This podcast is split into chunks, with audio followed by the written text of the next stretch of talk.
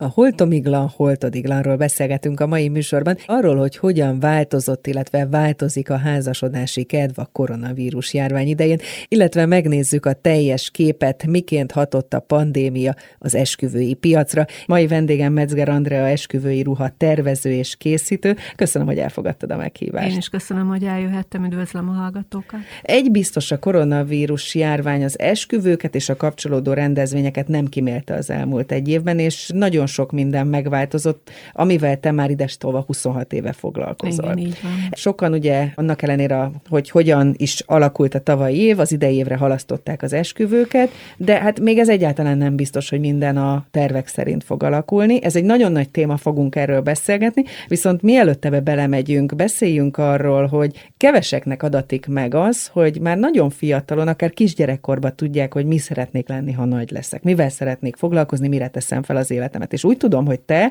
már hat éves korodban elhatároztad, hogy varrónő szeretnél lenni, tehát varrással szeretnél foglalkozni. Honnan jött ez? Mi adta az ötletet? Hát igen, ez így van. Azon szerencsés emberek közé tartozok, akiknek ugye a munkájuk egyben a hobbiuk is, és valószínűleg ez azért alakult így, mert nem származom egy nagyon gazdag családból, és egy darab babám volt. Viszont annak volt egy millió ruhája. És valahogy én mindig ebbe teljesedtem ki, hogy leültem, bogaráztam a kis babámat, és annak akár egy kezdetleges módon is, de ruhákat készítettem, és hát öltöztettem. Úgyhogy ez valószínű velem jött genetikailag elképzelhető. Egyébként a nagyapám az Uri Szabó volt, akit én nem ismertem, és valahogy mégis én is erre a pályára kerültem. És azt gondolom, akkor itt a fantázia szab határt annak, hogy, hogy milyen egy ruha. A fantázián kívül mi kell még ahhoz, hogy valaki ruhatervező legyen, hogy ez tényleg testhez állóan hozzáilleszkedjen ez a szakma?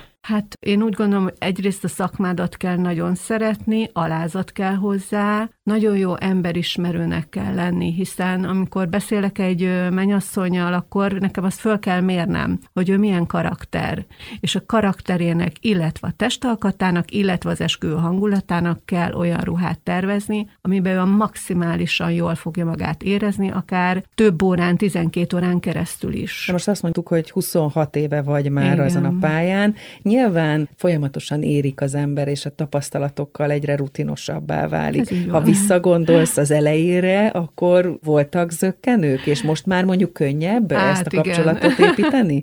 igen, igen. Az és elején, ráérezni. Az elején azért voltak zökkenők, persze. Tehát én úgy gondolom, hogy nekem nagyon jó pszichológusnak is kell lennem. Tehát azok a kételyek, gondolatok, amik a mennyasszony fejében megfogalmazódnak, hogy ja Istenem, nekem jól fog állni ez a ruha, vagy nem fog jól állni, mi fog jól állni, nekem ötször olyan magabiztosnak kell lennem egy mondat megalkotása után, mint amilyen magabiztos a mennyasszony, hiszen nekem kell tanácsot adnom. Ez az elején azért még döcögősebben ment, hát a mai nap folyamán már nem nyilván. Hogyha még visszatérünk a kezdetekre, ugye pici gyerekkorodban elhatároztad, hogy ezzel szeretnél foglalkozni, amikor már olyan tizenéves voltál, és a pályaválasztás előtt álltál, a családod mennyire támogatta az elképzelésedet? A család azt támogatott, de ugye régen divat volt az a mondás, hogy magadnak tanulsz, fiam, Hát én megkaptam ezt, viszont én annyira tudtam, hogy mit szeretnék, hogy szerintem, ha nem ebben támogattak volna, én akkor is ez lettem volna. És úgy tudom, hogy 14 évesen már a saját ballagási ez ruhádat te készítetted, illetve a társaidét is. Ez így van. Tehát így van. Ott, ott már elindult valami. Ez egyébként a későbbi üzleti vállalkozásod alapja is volt már? Vagy akkor még csak úgy szívességből, a szakmai iránti szeretetből, a későbbi szakmád iránti szeretetből csináltad? Hát ez a szakmai szeretet tehát semmi, semmi olyan nem volt benne, tehát nem pénzért, nem bármi egyébért, hanem mert szerettem, amit csináltam, és nagyon szívesen megcsináltam nekik is. Viszont azzal, hogy én erre mertem akkor vállalkozni, szerintem már ez is arra mutatott, hogy én én egy ilyen vállalkozó szellemű ember vagyok. Ugye ruhaipari iskolában tanultál, és már viszonylag korán az iskola mellett alatt dolgoztál. Igen. Belekostoltál abba, hogy ez tényleg tetszeni fog-e a gyakorlatban, hogy ez miről szól igazából. Azért is kérdezem, mert említetted az alázatot, ami nagyon fontos az elején, hogy, hogy az ember beletegye azt a munkát, beletegye azt az alázatot. 18 évesen pedig már ugye az operaházi jelmez készítő részlegéhez kerültél. Szeretted ezt az időszakot? Hát nagyon szerettem, nagyon véletlen közvetlenül, és nagyon ilyen kihalásos módszerbe lehetett oda bekerülni, oda beajánlottak, Isten igazából ez egy szerencse, ha vannak szerencsék, és az első munkanap az nagyon-nagyon nehéz volt, ott nagyon gyötrelmes volt, de onnantól kezdve azért láttam, hogy nekem ott a helyem, nagyon sok kézivarrás volt, nagyon aprólékos munkák voltak, ami nekem nagyon testhez álló, és hát az esküvői ruha pontosan erről szól, tehát ez egy ilyen kapu volt talán. Egy belépő volt Egy belépő volt, igen, útra. igen. És egyébként mit adott neked ez az időszak? Mennyi időt töltöttél? Én három évet dolgoztam az operaházban. Isten igazából egy olyan világot ismertünk meg, ugye a művésznökkel együtt, és a maga az operaházak a hangulatát, ami egy szépséget, egy nyugalmat, egy teljesen más, mint egy átlagos varrónőnek egy teljesen más hangulatot és szaktudást adott végül is. Mi volt az, ami miatt váltottál, ami miatt váltasz egyáltalán, hogyha eljön az ideje, tehát könnyen döntesz? Én egyébként könnyen döntök, szeretek nagy döntéseket meghozni, de kitartok a végsőkig. Én úgy gondolom, hogy az operaházból azért váltottam, egy picit a financiáris része miatt, hiszen ott azért egy közalkalmazottként dolgozik az ember. Másrészt a kihívás, egy olyan másik munkahelyre hívtak, ahol önmegvalósíthattam. Tehát ott tényleg a fürdőruhától kezdve a bőrruházatig, a felső ruházatig vartunk mindent, és egyedi tervek kellettek, és ez nekem egy nagy lépcső volt akkor. Azt mondtad, hogy vállalkozó típus voltál és vagy. Mennyire volt más 20 éve belevágni a vállalkozásba, és milyen most vállalkozni? Hát Szerintem akkor azért egyszerű volt belevágni egy kis vállalkozásba. Ha ma a kislányom megkérdezni, hogy anya, akkor én vállalkozni szeretnék, és egy önálló céget szeretnék alapítani, azért lennének fenntartásaim most. És úgy tudom, hogy ő is a te utadat járja valamilyen szinten. Hát tanulni annak tanul, aztán majd meglátjuk, hogy mi kerekedik ki belőle. Én nem szeretem kondicionálni, hogy most már pedig ezt kell csinálni. Engem sem- Divattervező szeretne lenni? Ö, igen, igen. Aztán hát majd meglátjuk majd hozzá az élet. És hát ezen mindig picit mosolygok, amikor így beszélgettünk, és valaki azt mondja, a kislányom, aki már 18 éves Hát nagylány, Vicces. ami azt is jelenti, hogy te a vállalkozásodat kicsi gyerek mellett építetted. Igen, igen, van. Milyen nehézségei voltak, vagy össze lehetette egyeztetni a munkát meg a magánéletet? Abban az időszakban nyilván most már könnyebb. Igen, nem volt egyszerű összeegyeztetni. Én egy elég nagy családi házban lakom, egy erdő közepén. És Messze a világtól. Nem túl messze, de pontosan olyan messze, hogy egy kikapcsolódásként is szolgál ez a hely. Gyakorlatilag én otthon is berendeztem egy műhelyt, és amikor nem tudtam elmenni a gyerek mellől, akkor bizony otthon dolgoztam. És akkor így lehetett összehozni És így egyeztettük, igen. a feladatokat. Aha. Az, hogy valaki ugye szépen var, vagy van érzéke a munkához, még nem feltétlenül jelenti, gondolom azt, hogy a tervezés terén is meg fogja állni a helyét. Nálad ez hogyan alakult? Egyik hozta a másikat? Én úgy gondolom, hogy én egy alapból egy komplex ember vagyok, és ezt most minden, hogy is mondjam, tehát ne, ne vegyük beképzeltségnek. Én úgy gondolom, hogy mindenkinek, tehát minden szakmának megvan az az embere, aki elmondhatja magáról, hogy olyan szerencsés helyzetben van, hogy nagyjából egy szakterületen belül, mert ugye nálunk is lehet szakosodni, van, aki csak kosztümöt var, van, aki esküvői ruhát, van, aki csak kifejezetten bőrkabátot, bőrárut. Én a magam területén valahogy mindenre ráérzek. Mindig jön egy sugallat, mindig jön egy ihlet. Én szerintem erre születtem. És mikor döntöttél a mennyasszonyi ruha mellett? Mert te is mehettél volna száz felé. De persze, nem én döntöttem, hanem az élet döntött, hiszen én jelentkeztem egyszer egy újsághirdetésre, ahol alkalmi ruhákat kellett készíteni, és aztán kiderült, hogy a, akkoriban az egyetlen esküvői ruhaszalon, magán esküvői ruhaszalon, ő keresett varrónőt, és aztán én erre jelentkezve elkészítettem életem három első mennyasszonyi ruháját, és hát nagyjából úgy voltam vele, hogy én ezt köszönöm, nem kérem, én ezt nem tudom csinálni, nekem ez túl aprólékos, túl sok stressz jár vele. Aztán amikor ö, leszállítottam ezt a három ruhát, akkor közölt a tulajdonos, hogy na hát ez nagyszerű, akkor itt a következő három darab, és onnantól már nem volt visszaút. Aztán egy évig dolgoztam ennek a szalonnak, és aztán úgy gondoltam, hogy hát én azért a magam lábán is meg tudok állni. Olyan érdekes, hogy ezt mondtad, hogy nagyon nagy stresszel járt, mert én úgy képzelem el a, a varrást, hogy akkor az, az ember úgy elmélyed, hogy csak ő van, hogy, hogy ez egy nyugalmas dolog, de közben meg azt mondod, hogy ez, ez óriási stresszel jár. Hát a megfelelés kényszer, ha Igen. olyan az ember karaktere, már pedig egy picit maximalista vagyok, és ez, ez azért én úgy gondolom, hogy egy egészséges módon előre is viszi az ember. Hogyha nagy lépésekről beszélgetünk, akkor úgy tudom, hogy az első operabárra készítettél száz darab első bározó Igen. ruhát. Ez mekkora szakmai kihívás volt akkor számodra? Hát ez óriási. Tehát eleve száz fiatal lányról egyesével méretet venni, majd ugye ezeket egyesével kiszabni, elkészíteni gyakorlatilag egyetlen egy próba, ruhapróba volt ezekbe a ruhákba, és utána le kellett szállítani. Tehát ez akkor még nem egy kiforrott iparág volt, nem egy kiforrott tevékenységi köröm. Időnyomás is volt, gondolom. Hát igen, igen, úgyhogy ez egy nagyon-nagyon nagy falat volt. Én részt vettem azon a bálon, tehát ott voltam személyesen is. Gyakorlatilag az én ruhám az két nap alatt készült el, de de elkészült. Tehát a saját ruhádat is te Igen, igen, igen. De, de ez egy nagyon nagy szakmai kihívás volt. Egyébként, ha valaki varró nő és ruhatervező, akkor a saját ruhatárát hogyan alakítja, ha már itt tartunk?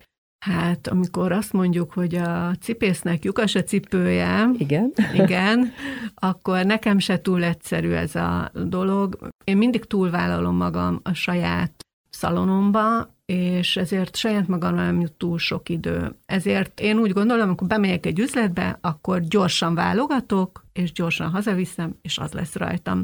Viszont abban az esetben, amikor meg kell jelenni, akkor akár egy saját báli ruhát is elkészítesz akkor igen, magadnak, akkor megtervezel és elkészítesz magadnak. Az a szakterület, amivel most foglalkozol, ugye azt mondtad, hogy eldölt sorszerűen, hogy te mennyasszonyi ruhákkal fogsz foglalkozni, az inkább az iskolában, vagy a, az életben, a gyakorlatban sajátítható el igazán? Én úgy gondolom, hogy a gyakorlatban nagyon-nagyon fontos az iskolai alap, mi nagyon jó alapot kaptunk annak idején, és én nagyon sokszor arra építkezek, nagyon sokat vartunk kézzel az iskolába, ami manapság nem jellemző, és mi sem nagyon értettük akkor, hogy minek ez a sok kézi munka, hiszen itt a nagy ipari varrógép, és haladjunk a varrógéppel, de nem. Tehát a, kézi varrás az az alapja mindennek, hát az esküvői ruhának is. Mert ott annyira tényleg aprólékosan minden pici részlet számít. Hát igen, gyakorlatilag a nagy anyagoknak a két oldalát összevarjuk géppel, és az összes többi, ha minőségi munkát szeretnénk csinálni, akkor az kézzel kerül föl rá. Minden flitter, minden gyöngy, minden csipke, és ha lehet, akkor pamucállal és nem nejlonnal. Igen, itt már ezek a, azok a szakmai igen, dolgok, igen. amik már a gyakorlatban nagyon sokat számítanak. Ugye 95-ben nyitottad az üzletedet, igen. a szalonodat. A saját vállalkozásban mik a szeretem, a nem szeretem dolgok, most már ugye akkor van visszatekintésre mód. Hát a szeretem, végül is mindent szeretek, inkább azt mondanám, hogy a, a mai világban, ami belépett és nem szeretem, az, hogy nagyon fontos foglalkozni a reklámmal. Ugye az internet világában élünk, rengeteg időmet veszel, és én ezt nem szeretem. Tehát, Tehát jobban, alkotni szeret. Én jobban szeretem, hogyha alkotok, és az összes többi munkát, vagy ehhez tartozó tevékenységet akár más is végzi. Picit beszéltünk rólad, meg arról, hogy hogyan jutottál el az elmúlt 26 évben idáig, de beszéljünk a jelenlegi helyzetről is. Ugye azt már látjuk, hogy 2020-ban rendhagyó évet zárt az esküvőipar. A COVID ugyanis az elmúlt egy évben rengeteg szegmens iparágat, vállalkozást letarolt. Te 26 éve vagy a pályán. Találkoztál hasonlóval? Hát hasonlóval nem. Tehát ez annyira, annyira melbevág mindenkit, hogy ha azt mondom, hogy tételezzük föl, szeretnék egy új brandet építeni, és aznak tervezni, és készíteni új ruhákat, és megálmodni egy, egy új karaktert minden egyes ruhának, majdnem úgy mondhatnunk, hogy képtelenség, hiszen még az anyagot is macerásabb beszerezni, mert nem szállítanak, nagyon hosszadalmasan nyúlik a szállítási idő, tehát mindent, mindent visszavett, az alapoktól kezdve. Napról napra változnak a jelenlegi szabályok, a jelenlegi helyzet, ugye a harmadik hullám lecsengő szakaszában járunk most éppen, Igen. amikor beszélgetünk. Például a mai legfrissebb hír, hogy 4 milliónyi beoltott magyar ember sem elég még ahhoz, hogy megrendezhessék az esküvőket tíz főnél nagyobb létszámban. Nyilván ez változhat. De ha a mai napot nézzük, akkor mit jelent ez a szakma számára? Hát a szakma számára ez azt jelenti, hogy továbbra is zárva az ország, illetve akiknek még megmaradt az a parányi kedvük, bármilyen oknál fogva, hogy össze szeretnének házasodni még ennek ellenére is, akkor gyakorlatilag nálunk ez úgy csapódik le, hogy nagyon-nagyon visszafogott, egyszerű ruhákat keresnek, amit minél olcsóbb költségvetésből ki tudnak hozni, mert erre már nem szeretnének áldozni. Tehát azt tudjuk jól, hogy egy esküvőnek az a szíve lelke, hogy gyönyörű a menyasszony, gyönyörű a vőlegény, szép nagy ruhák vannak, mindenki látványosan fölöltözik, és ezt a hangulatot 10-15 órán keresztül végigviszik. Ha nincs meg ez az időtartam, amiben ő kielvezheti azt a pillanatot, amire egész életében vágyott, hogy ő egy igazi mennyasszony legyen, akkor inkább elengedik ezt a fonalat, és azt mondja, hogy jó, akkor legyen egy kis kosztümöm, legyen egy rövid ruhám, legyen egy mint egy alkalmi viseletem, akár színben világos színű, bemegyünk az önkormányzatba, aláírjuk a papírokat, és majd egyszer, amikor már elmúlik ez a, a helyzet, ez a helyzet igen, akkor majd megtartanak egy nagyobb bulit akár. Nyilván ez az, ami viszont a vállalkozásokat, mind a ruhakészítőket, és akkor itt végigmehetnénk az egész iparágon, szegmensen, szegmensen a tortától, a fodrászon át a sminkesig, hogy ez mindenkire kihatással van. Hát ez hatással van, ez így van. Ugye a második és a harmadik hullám is ismételt újra tervezésre késztette a szakmát, illetve a házasulandó párokat is, ahogy te mondod. Hogyan látod, mikor és mennyire állhat talpra a piac? Hát én úgy gondolom, hogy ha holnap után kinyitnának, akkor lehet, hogy egy év, másfél év kellene ahhoz, hogy visszatérjünk arra a szintre, hiszen az emberek, a menyasszonyok, a házasulandók kellenek hozzá. Tehát nekik kell előbb mozdulni, és utána tudunk mi is csak mozdulni, Ugye az ember megpróbálja az alkalmazottakat megtartani, hiszen nekem az alkalmazottaim szakemberek, és egy szakembert, egy jó szakembert nagyon nehezen engedsz el, ez anyagi áldozattal is jár. Úgyhogy én úgy gondolom, hogy akiknek vannak még tartalékaik, azok erre költik, hogy megtartsák azokat az embereket, akik tényleg potolhatatlanok, legalábbis egy jó időre, viszont még ha meg is maradnak ezek az emberek, szerintem egy jó év, másfél év mindenképpen kell, hogy visszatérjünk. Várva addig, hogy mikor dördül el a startpisztoly, hát, ugye most. Igen. A rugalmasság gondolom nagyon fontos, hiszen itt beszéltünk az újra és újra tervezésről, arról, hogy aki tavaly tervezte az esküvőjét, az idén nyárra helyezte át akár, de lehet, hogy ebből ősz vagy tél lesz. Mennyire rugalmas ilyen szempontból a piac? Én úgy gondolom, hogy az elején nem feltétlen volt rugalmasság egyik szektorban sem, de nálunk, amit én tapasztalok, illetve hallom a mennyasszonyoktól, hogy iszonyatosan megpróbálnak a szolgáltatók, a mennyasszonyok, vagyis a te házasulandók kedvére tenni, azzal, hogyha amennyiben elmarad az esküvő a COVID miatt, a foglalójukat jóváírják, plusz kedvezményeket adnak, hogyha ott marad a mennyasszony, és mondjuk lefoglalnak egy későbbi dátumot is a, az esküvő helyszínére. Nálunk is a ruháknál jóvá van írva az összes foglaló, plusz kedveskedünk mindenféle olyan szolgáltatással, ami től egy picit jobb kedve, jobb hangulata lesz a mennyasszonynak, tehát én úgy gondolom, hogy maximálisan jól veszi az akadályt minden szektor. Gondolom ott is változtatni kellett, hogy az egyes hullámok alatt volt, amikor egyáltalán nem lehetett fogadni vendégeket, a, Igen. a ruhapróbák teljesen elmaradtak, és akár csak e-mailben a méreteket megadva készültek a ruhák? Hát volt olyan foglalás, volt olyan ruhafoglalás, igen, hogy eljött az első konzultációmra mennyasszony, de már második konzultációra nem tudott eljönni, tenni, illetve méretvételre. Azért, hogy mi is haladjunk a, a leadott megrendelésekkel, volt olyan szituáció, hogy mennyasszony vette le a méretét, mi az alap mintát megcsináltuk, úgyhogy neki már csak próbálnia kellett jönnie, tehát ilyen is van. Ott hagytuk abba, hogy a pandémia biztosan ismételt újra tervezésre késztette egyrészt a szakmát, másrészt pedig a házasulandó párokat.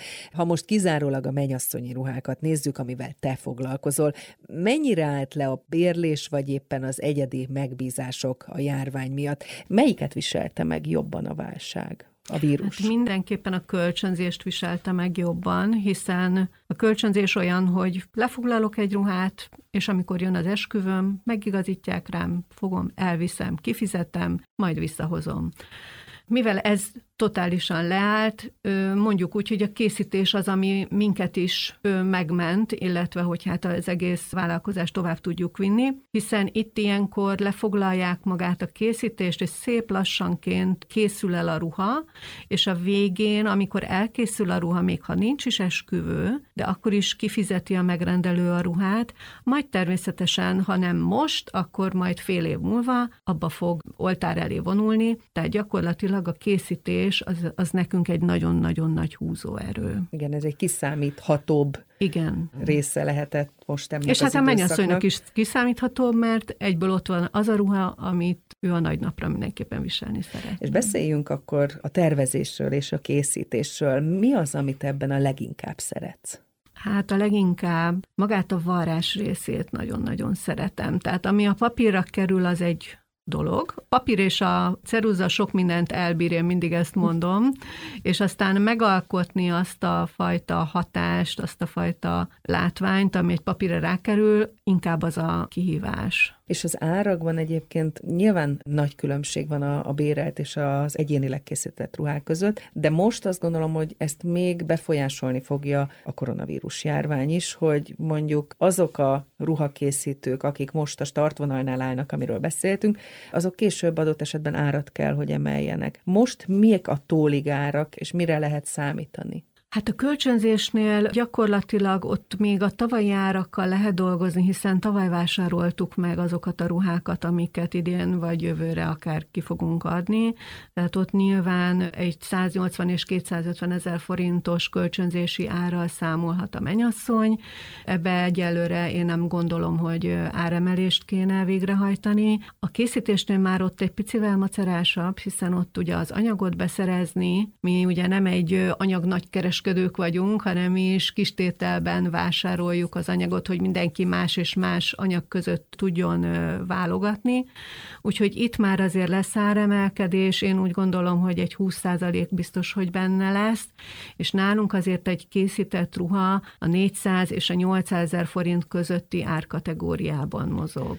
Beszéljünk arról, hogy te hogyan dolgozol, és itt a kulisszatitkokra, vagy a te személyes érzéseidre is kíváncsi vagyok. Van valamilyen személyes szabályod, ha tervezésről van szó?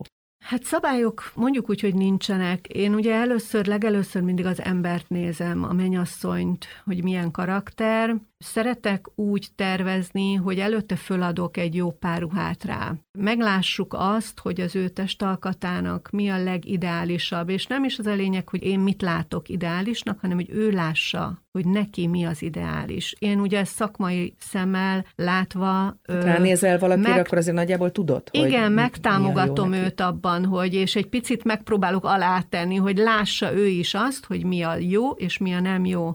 És ilyenkor kialakul egyébként egy testbeszéd a ruhapróba közben, és akkor látjuk azt, hogy gyakorlatilag mi az, ami zavarja a menyasszonyt. Hasa, válla, háta, melle, melyik porcikájával nincs megelégedve, és ahhoz tervezünk ruhát, hogy azokat a problémákat egy picit palástoljuk. Mit jelent számodra a menyasszonyi ruha? Hát az élet, egy szó. Hogyan tervezel? Mindig először az anyagot választod ki, vagy inkább a formára koncentrálsz? Mi az, ami Én a testalkatra koncentrálok, tehát én egy picit másképp dolgozom, mint, mint egy ruhatervező, aki csak kifejezetten tervező. Ugye én varni is tudok, hát nekem ez a fő szakterületem, a varrás rész, és én ezért mindig az embert és a formát nézem legelőször, hogyha látjuk a formát, akkor már az anyag egy picit könnyebben jön, főleg ha a mennyasszony elmondja a gondolatait, és tudjuk azt, hogy mekkora, milyen típusú esküvőre számíthatunk, és akkor ennek tudatában jön az összes többi. Arra is kíváncsi lennék, hogy mi a munkát kedvenc része? Mi az, ami feltölt, ami inspirál? Hát magába a, a szakmába, ugye a gyönyörű szép csipkék, azok ilyen inspirálók, meglátsz egy csipkét, és egyből látod, hogy mit tudnál belőle készíteni. Ha fizikai síkon nézzük, akkor a csipkevarás az egy nagyon megnyugtató feladat, ez nagyon aprólékos, nagyon oda kell rá koncentrálni, de egyben én nem tudom miért, engem nagyon megnyugtat. és mi az, ami inspirálóan hat rád? Inspirálóan Én mindig keresem az újdonságokat, tehát nyilván én is nézek mindenféle olyan fórumot, ami ugye bárkinek elérhető, de az inspiráció az nekem, az nekem általában egy, egy meglátott anyagból jön, egy csipkéből, egy alapanyagból.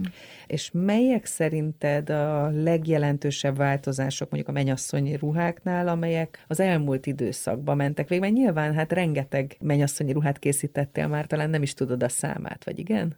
Hát a számát azt nagyon nehéz megsatszolni.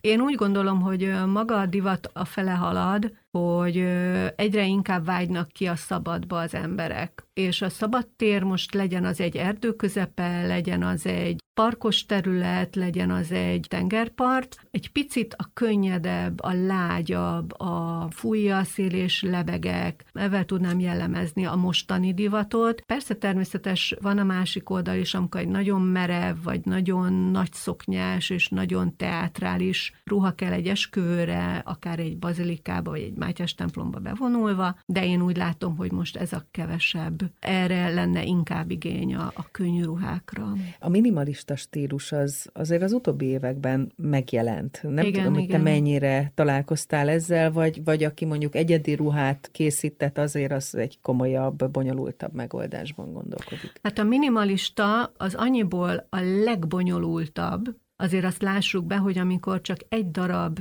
szaténból varsz egy darab ruhát, akkor az kiad mindent. Minden, hát tökéletesnek kell lenni. Minden varázshibát, cérnahibát, szálhibát, és hogyha a mennyasszonynak nem tökéletes a testalkata, azt is kiadja. Tehát mindenki azt mondja, hogy ja, én egy egyszerű ruhát szeretnék, na most ez a mondat, ez így hátulról elindul a kisagyamból, hogy egyszerű ruhát szeretnék, mindig az a legbonyolultabb, és nagyon-nagyon nehéz elmagyarázni egy mennyasszonynak azt, hogy a legegyszerűbb ruha a legbonyolultabb, hiszen ott minden látszik varrásügyileg is, és testalkatilag is. Hogyha már a trendekről beszéltünk, akkor a fátyol, az még divat? Fátyol szerintem sosem megy ki a divatból. Az biztos, hogy a kinti esküvők, tehát hogyha egy szabad téri esküvőről beszélünk, akkor lehet, hogy egy picit okafogyottabb, és ugye a ruhához is nézzük a fájtlat, és most azért, ha azt nézzük, hogy kinti szabadtéri esküvők, nagyon sokan alkalmaznak élővirágot a hajba, illetve koszorúkat élő virágból, ahhoz annyira a fátyol nem illik, viszont én azért szoktam tanácsolni, hogy ha más nem a fotózás kedvéért, érdemes akár egy picivel rövidebb, hosszabb fájtlakat elvinni, mert azért ezek a fotók egy életre megmaradnak, és egy olyan, olyan hatást nyújtanak a fotókon, hogy azért az boldogan mutatom majd a gyermekemnek, hogy na nézd, anyátok így nézett ki.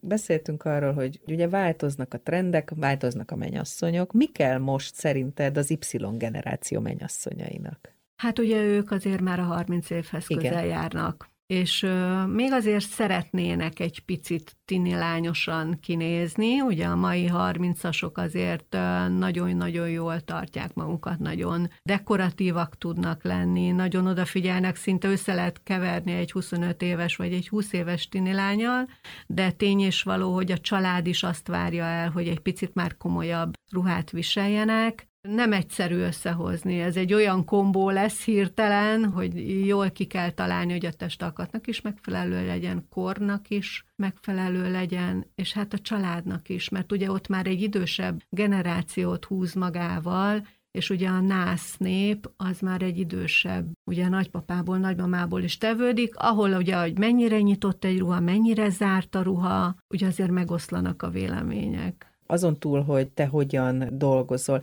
mennyi időt vesz igénybe egy-egy darabnak a megalkotása? Itt alkotásokról beszélünk igen, mennyasszonyi ruhák esetében, tehát itt akár egy év is benne van egy ilyen ruhában? Hát akár egy év is. Én úgy gondolom, hogy a az egészséges az egy ilyen 6-8 hónap. Az esküvő előtt, ha 6-8 hónappal megrendelünk egy ruhakészítést, akkor még van arra is idő, hogy a megrendelt ruhán apró változtatások is létesüljenek, hiszen 6-8 hónap alatt még akár a testalkatom is megváltozhat. Általában ugye a fogyásra jellemző, és amikor eldöntjük, hogy és lefoglalunk egy ruhakészítést, akkor nem biztos, hogy avval a formámmal fogom lefoglalni, mint amikor ott fogok állni az oltár előtt, és lehet, hogy akkor egy pici változtatással még szebb, még csinosabb lesz az a ruhadarab, úgyhogy kell az a 6-8 hónap, és gyakorlatilag az utolsó két hétben véglegesítjük egyébként a ruhának a széltét és a hosszát is nyilván. Egyébként extrém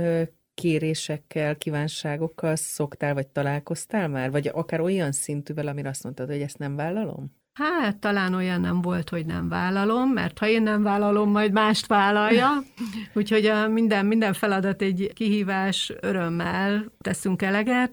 Igen, vannak. Tehát amit, amit én látok, és úgy gondolom, hogy extremitás, azért minden évben akad olyan egy-egy ruha, ami legutóbb is például egy cappuccino szín és egy feketével kombinálva. Nagyon érdekes ruha vált ki belőle, hát ha mennyasszony ezt szeretné, akkor legyen így. Mennyire kell az egyes szakterületek képviselőinek együttműködni? Picit már beszéltünk róla, hogy akár egy fotót elvisz a, mennyasszony a saját ruhájáról, de hogy mondjuk fotóssal, sminkessel mindenki inkább hozzád igazodik, a ruha tervezőhöz és készítőhöz, vagy azért neked is kell odafigyelni a többi igényre? Hát mi a helyszínhez alkalmazkodunk legelőször, hiszen nem mindegy, hogy a bazilikába, vagy egy udvarházba történik maga a szertartás, és utána az esküvő. Nehogy Isten a tengerparton, Vagy a szerencsések a te... esetében. Igen, igen. Tehát mi, mi, ehhez, mi a helyszínhez igazodunk, viszont attól kezdve már hozzánk igazodnak. Tehát a ruhapróbákon, vagy amikor egy ruhafoglalás történik, akkor a smink, a virágcsokor, a haj, a férfi ruha, tehát ez mind-mind utána a női ruhához igazodik. Beszéljünk a brandépítésről, mert ebben a szakmában, amiben te dolgozol, ez elengedhetetlen. Ez egy tudatos dolog volt a te esetedben, ugye itt az 26 évre tudunk visszatekinteni a szakmaiságot tekintetében, vagy ehhez is meg kellett érni, hogy, hogy ezt fontosnak tartsd? Hát ezt meg kellett érni. Én úgy gondolom, hogy hogy mindenki elérkezik a szakmájába egy olyan pontra, amikor úgy gondolja, hogy már nem tud megújulni, vagy szintet kell lépni, és akkor, akkor jöhet a megújulás, de már azon a szinten, ahol ő van, itt már nincs több kihívás. És itt nekem az új kihívás az egy saját brand megalkotása volt. Ez az Andrea Metzger brand, amiről beszélgetünk, Igen. és arról, hogy ezt a COVID alatt kezdted el úgy Isten igazából építeni. A COVID idejét használtad ki erre, miközben ugye ez egy nagyon nehéz időszak is egyben. Igen, hát sokan mondták, hogy ez egy bátor húzás, de én úgy gondolom, hogy ha az ember elég magabiztos abban, amit csinál, akkor valójában teljesen mindegy, hogy melyik időpontban kezdi el ő megvalósítani saját magát, hiszen a tudás bennünk van, és végül is ezt a tudást kell egy picit felszínre hozni, egy picit átformálni. Mikor saját vállalkozása van az embernek, az valahol 0-24-es elfoglaltság. Ez így van, igen. Mennyit dolgozol egy nap? Hát a napi 10-12 óra azért benne van, illetve sok esetben a szombat is, viszont azért nyáron megpróbálom ezt nagyon leredukálni, hogy a szombat az mindenképpen saját én idő legyen. És ha én idő, az mit jelent? Az Én idő, én idő kirándulás. Ugye azt már említettem, hogy egy erdő közepén élek, és ott azért, ha megyek 50 métert, akkor a Pilisi Parkerdő közepén találom magam, úgyhogy az nekem egy alap, tehát onnantól, hogy gyalogolok 6 kilométert egy kiskutyával, meg a párommal, meg a lányommal, az már annyira feltöltő, hogy hogy ennyi kell, még akár munka után is. Mennyire tudod kikapcsolni az agyadat, a szakmát, hogyha mondjuk találkozol valakivel, hogy milyen ruhát visel, mennyire ítéled meg a ruha alapján az embert? Hát hazudnék, azt mondanám, hogy nem ítélem meg, bár nem egy szép dolog, de nem mondanám ezt szakmai ártalomnak, tehát ez inkább egy egyéni kis kíváncsiság, vagy egy egyéni gondolat. Hogyha szakmailag nézzük, akkor a siker az mit jelent neked? Miben nyilvánul meg? Hát olyan, mint siker, én úgy gondolom, hogy az már siker, hogyha ha azt csinálhatod, amiben teljesen ki tudsz teljesedni, és önmagad vagy. Az már a siker. És meddig lehet ezt csinálni? Ezt a szakmát? Ki lehet ebből öregedni? Én úgy gondolom, hogy ki lehet öregedni, mindenből ki lehet öregedni. Tehát van egy szint, amikor én úgy gondolom, hogy a, a szervezet és az agy az jelez, és küld majd jeleket, hogy már nem jó irányba haladunk, vagy ez már túl sok nekem. Egyelőre nem érzem ezt, de ki lehet öregedni mindenképpen. Ugye beszéltünk arról, hogy meddig lehet ezt csinálni, és arról is, hogy, hogy a, a pandémia az most nagy mértékben befolyásolta azt, hogy melyik cég marad életben. Szerinted mi a túlélés záloga? Túlélés záloga?